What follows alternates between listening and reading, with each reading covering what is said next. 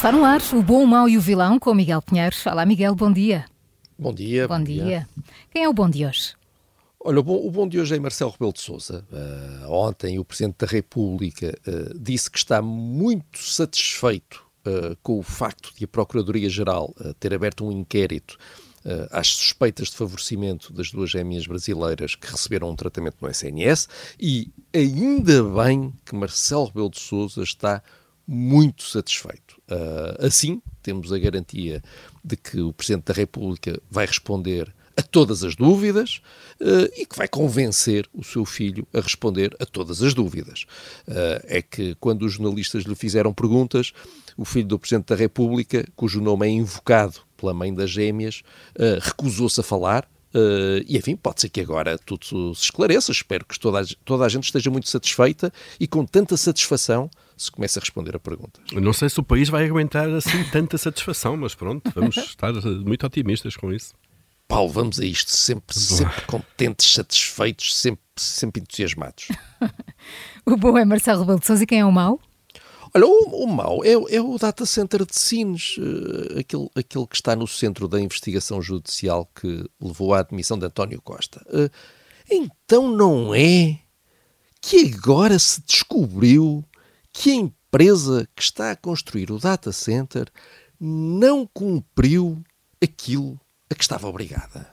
Eu, eu a sério, eu estou chocado. Como é que é possível? Então o que se passou foi o seguinte: a empresa teve autorização. Nunca imaginaste que fosse possível, não é? Nunca imaginei, Nunca a sério. Que, não, eu até estou aqui a tentar processar isto, vou contar a história desde o início para também. Eu imagino que as pessoas tenham até parar o carro uh, para, para não terem um acidente, porque isto veio, de onde é que isto veio, não é? Mas então, a empresa teve autorização para construir os primeiros edifícios do data center, mas com uma condição. Tinha de preservar um charco temporário, que é um habitat natural prioritário, protegido por legislação portuguesa e europeia. Repito, é uma zona protegida uh, pela nossa lei e pela lei uh, da União Europeia. Pois bem, o Instituto da Conservação da Natureza foi agora este mês confirmar como é que estavam as coisas e então o que é que aconteceu? Descobriu que o charco uh, tinha sido destruído. O, o edifício foi, mesmo, foi, feito mesmo em cima do charco. E eu, sabendo o que sabe deste processo, estou, lá está, em choque. Eu estava convencidíssimo que a empresa do data center ia cumprir as coisas à risca. Eu estava convencidíssimo que eles eram incapazes capazes de fazer uh, uma coisa destas e, e olha, e, e, aconteceu. Como é, que, como é que é possível? A surpresa sempre ao virar da esquina, não é?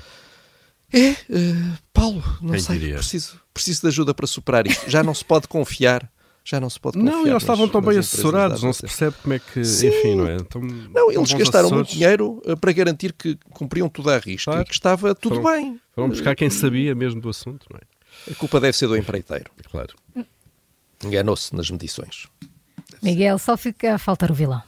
Olha, o vilão é o PS que anda a brincar com coisas sérias. Uh, os socialistas queriam colocar na lei a criminalização daquilo que dizem ser uh, discriminação por convicções políticas ou ideológicas. Uh, e depois de vários partidos denunciarem que isto abria caminho para a criminalização dos adversários políticos, uh, o PS lá recuou com má vontade, uh, dizendo apenas que queria evitar aquilo que qualificou como equívocos e dúvidas. E realmente há muitas dúvidas e muitos equívocos.